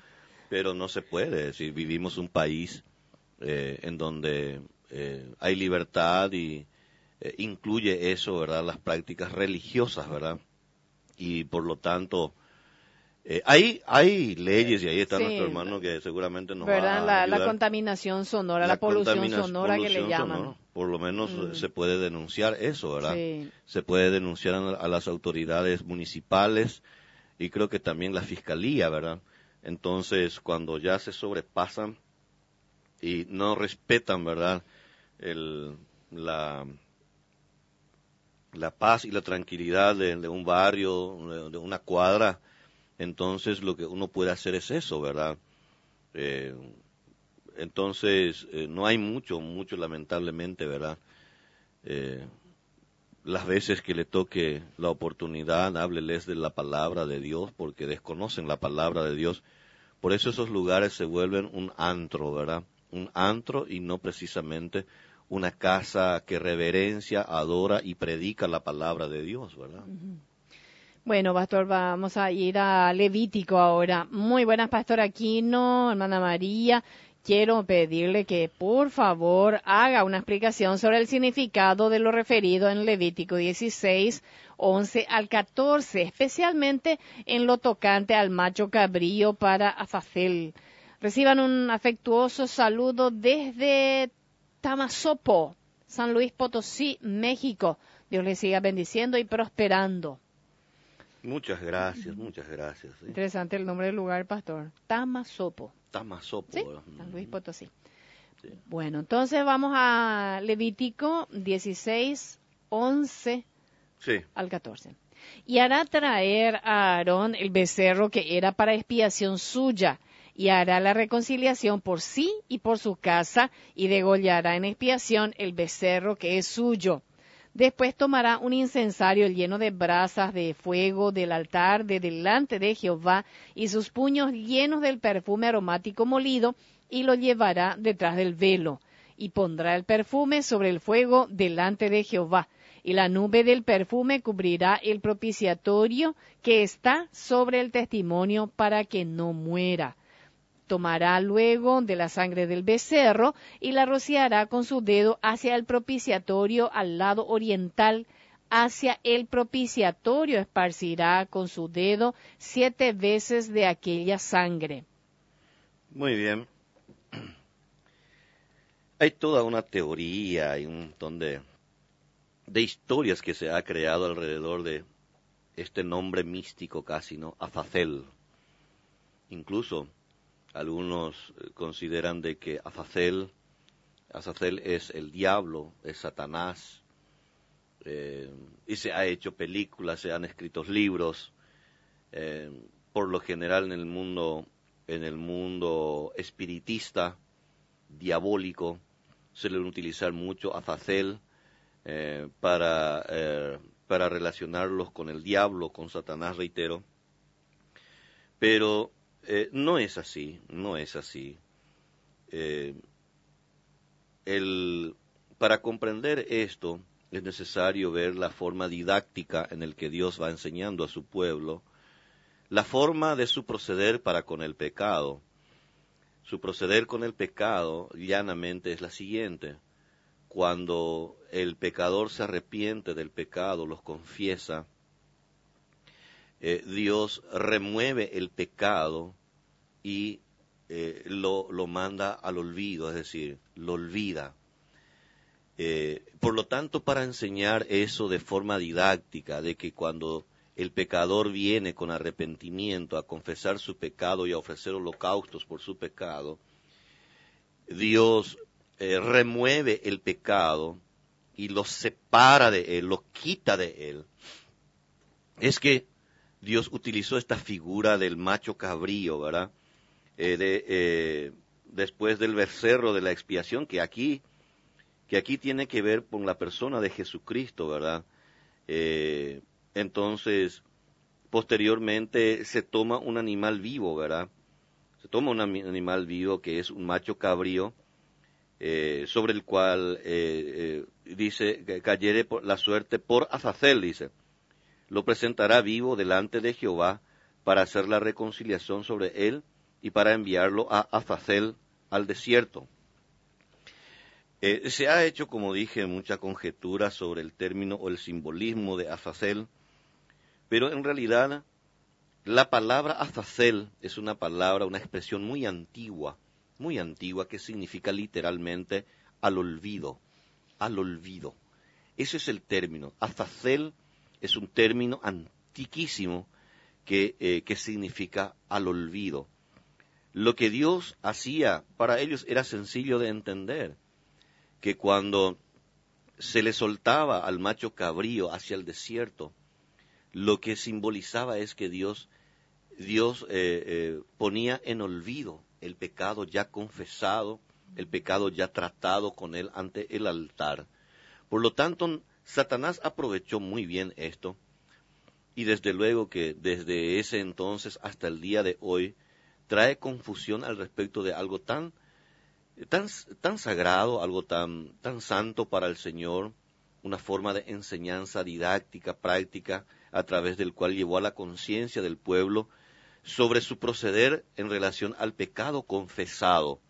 Él envía el pecado confesado al olvido, él olvida es más, él dice, y nunca más me acordaré de tus pecados, ¿verdad? Busquemos ese pasaje bíblico eh, para nada más que eh, completar. Eh, nunca más me acordaré de tus pecados. Isaías 43, 25, ¿verdad? Ya vamos a llegar ahí, pastor. Isaías capítulo 43 el verso 25. Yo, yo soy el que borro tus rebeliones por amor de mí mismo y no me acordaré de tus pecados. Eh, se dan cuenta de que eh, Ezequiel 30, eh, perdón, Isaías 1.18 también, hermana. 1.18.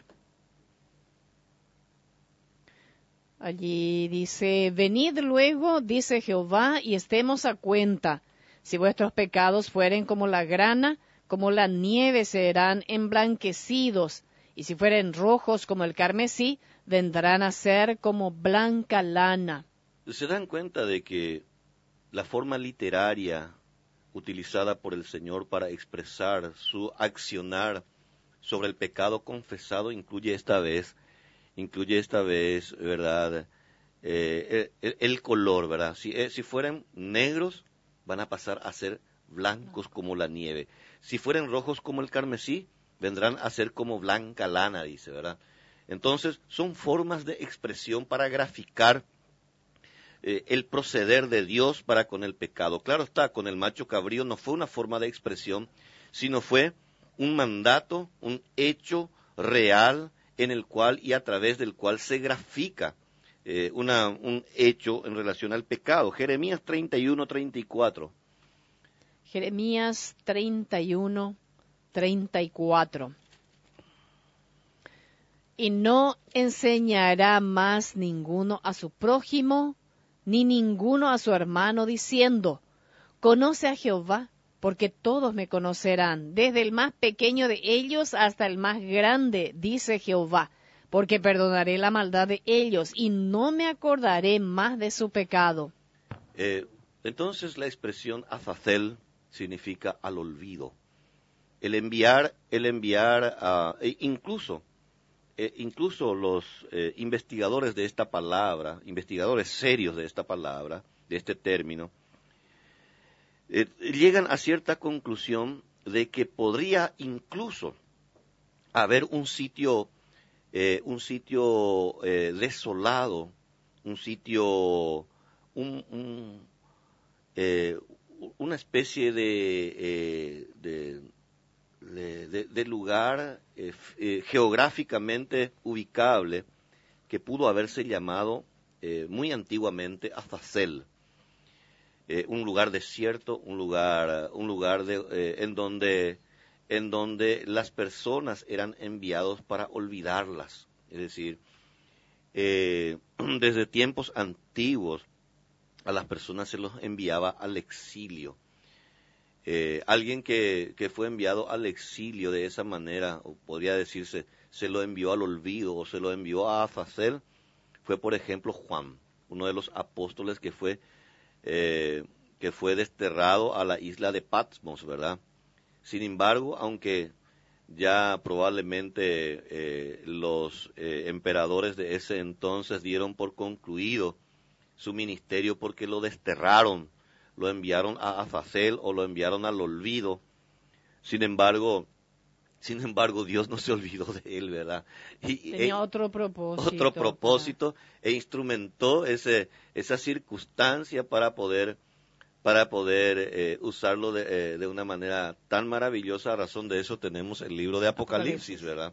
Entonces, ese es un poco, hermanos, eh, simple y llanamente el término Azazel y la razón por la cual eh, aquel macho cabrío, el que era sobre el cual caía la suerte, era enviado a aquel lugar. En una de las respuestas ya al comienzo del programa usted nos decía que, bueno, las mega iglesias y, y, toda esa gente que se encuentra en esa corriente no, no busca a, gente necesitada, eh, no, no va a lugares donde eh, ni siquiera tienen el, alimento suficiente, ¿verdad? Y estoy recordando eso por lo que el hermano Veloto nos comparte, nos envió un mensaje ya hace, hace ratito, saludándonos a todos y contándonos que estaba compartiendo eh, la palabra de Dios con unos, eh, creo yo, jovencitos. Son cuatro indígenas, nos dice. Eh, que viven en la calle y compartiendo con ellos la palabra del Señor y pan con fiambre. Ah, sí, sí, son, son niños realmente. Ahora veo que, qué edades tienen. De entre 10 y 12 años. Diosnel, Miguel, Víctor y Federico para orar por ellos. Y ahí está un ejemplo de lo que por lo general las mega iglesias no, no, no lo hacen, ¿verdad? Ir y compartir con el menesteroso, con el pobre, con el mendigo, con el despreciable, ¿verdad? Y no solo compartir con ellos la gracia de la salvación, sino sentarse a compartir algo más con ellos, ¿no? Eh, por lo general, todas estas corrientes de fe están más bien para exaltar la carne, para exaltar el egoísmo, para exaltar la soberbia y no precisamente un corazón humilde que busca ser útil para el Señor, ¿verdad? Desde Pirapeú nos saluda eh, Carlos, paz de Cristo para todos. Mi nombre es Carlos. Quisiera saber por qué los católicos dicen que el sábado fue abolido. Si bien dice la Escritura que Jesús no vino a abolir, sino a cumplirla. Está muy bueno el programa. Bendiciones. Bueno, eh, eso es correcto. El Señor Jesús mismo lo dijo, podemos ver allá en Mateo capítulo Mateo capítulo 5, ¿verdad? Eh, Mateo capítulo, a ver, o 6. El versículo No, acá está, en el 5 es. Mateo capítulo 5, versículo 17. Eh, hasta el 18. No penséis que he venido para abrogar la ley o los profetas. No he venido para abrogar, sino para cumplir. Porque de cierto os digo que hasta que pasen el cielo y la tierra, ni una jota ni una tilde pasará de la ley, hasta que todo se haya cumplido. Justamente el Señor Jesucristo se presenta aquí como el único, como el único capaz de, haber, de cumplir la ley, no solo el del sábado, eh, hagan la lista allí de los, los diez mandamientos nada más. ¿Y qué es lo que encontraremos aquí? Un montón de sucios pecadores, abominables ante los ojos de Dios. Un montón de, un montón de corazones perversos que se rebelan contra Dios continuamente. Empezando por mí, que estoy aquí en el micrófono y con la Biblia abierta. Yo soy un pecador y vivo en un mundo de pecado. Y si no fuese porque Jesucristo vino a este mundo a cumplir toda la ley, y siendo cumplidor de la ley santo, puro y perfecto, subió en mi lugar en el madero de la cruz, porque ese era mi lugar, tu lugar, y el lugar de todos nosotros. Con la muerte se paga el pecado. Y la ley vino para demostrar, para hacer evidente el pecado. Por lo tanto, Cristo subió al madero de la cruz para ofrecerse por mí, por ti y por todos los que creen en Él para salvación. No los que creen en Él como el Salvador y a la par creen que tienen que contribuir por sí mismos para poder lograr la salvación. La gran mayoría de las personas creen que Jesucristo es el Salvador, inclusive los adventistas, los sabatistas, ellos creen que Jesucristo es el Salvador, pero no le ven a Jesucristo como el único y el suficiente Salvador, porque si les fuera suficiente Jesucristo como Salvador, no estarían añadiendo otras reglas necesarias para finalmente llegar a ser salvos.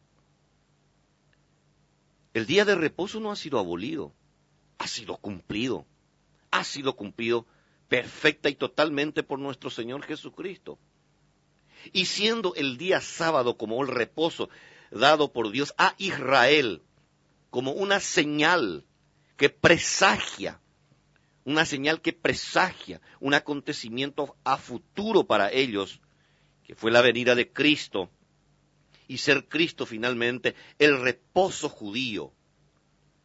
El sábado como reposo para el pueblo de Israel era apenas un mandato de Dios para que ellos estuvieran expectantes a la venida del verdadero y único reposo, que es Cristo.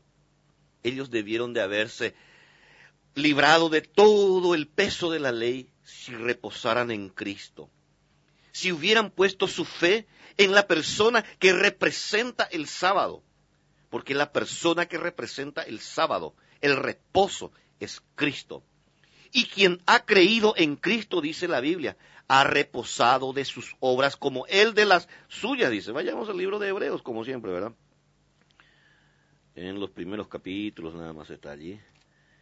Eh, sí, capítulo 4, el versículo 10. Porque el que ha entrado en su reposo también ha reposado de sus obras como Dios de las suyas. Nosotros que creemos en, el Evangelio de la Gracia, hemos reposado de nuestras obras. Descansamos de nuestras obras, ¿sabe por qué? Porque descansamos en la obra de Cristo. Por lo tanto, no hay ni una sola obra que tengamos que hacer más.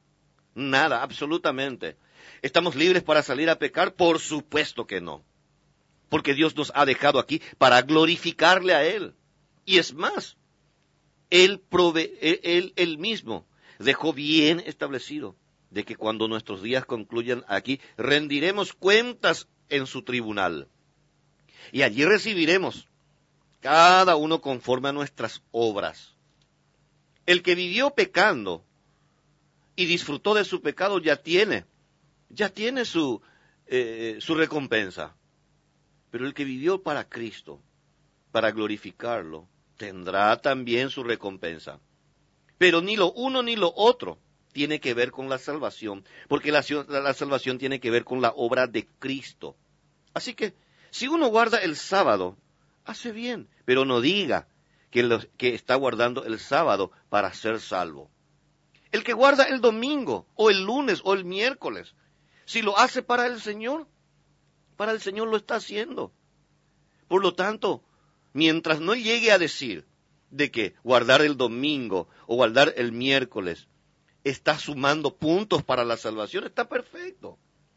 Si quiere, si quiere guardar cualquier día, que lo guarde para el Señor, no para sí mismo, porque el que guarda el sábado como una muestra de su, de, su esfuerzo por ser salvo, entonces está guardando el día sábado para sí mismo, no lo está guardando para el Señor. El que guarda cualquier día para el Señor es porque ya ha reposado de sus obras y ha reposado en la obra del Señor Jesucristo. Bueno, hoy vamos a cerrar el programa de una manera muy especial, pastor. Ah, Aquí con el saludo eh, de Iker Benjamín. Él se llama Iker Benjamín, es nieto de nuestra hermana Ana María. Ella es fiel oyente de nuestra emisora. Bueno, ahora su nieto ya es también oyente. y yo creo que futuro participante de Joyas para Joyas Niños. para niños. Qué lindo. Es precioso. Eh. foto. Gracias. Sí, muchas gracias al hermano eh, que nos envió su, su papá que compartió con nosotros muy gentilmente. Muchísimas gracias, hermosa, hermosa forma de concluir hoy nuestro programa. Sí, cariños para, para Iker Benjamín y toda su familia. Pastor, muchas gracias a usted, sí. Gracias a todos, gracias a todos los hermanos, las hermanas que estuvieron allí participando del programa. Y las consultas que quedaron, que todavía faltan responder, bueno, mañana tendremos, Dios mediante, otra oportunidad. Hasta muy pronto.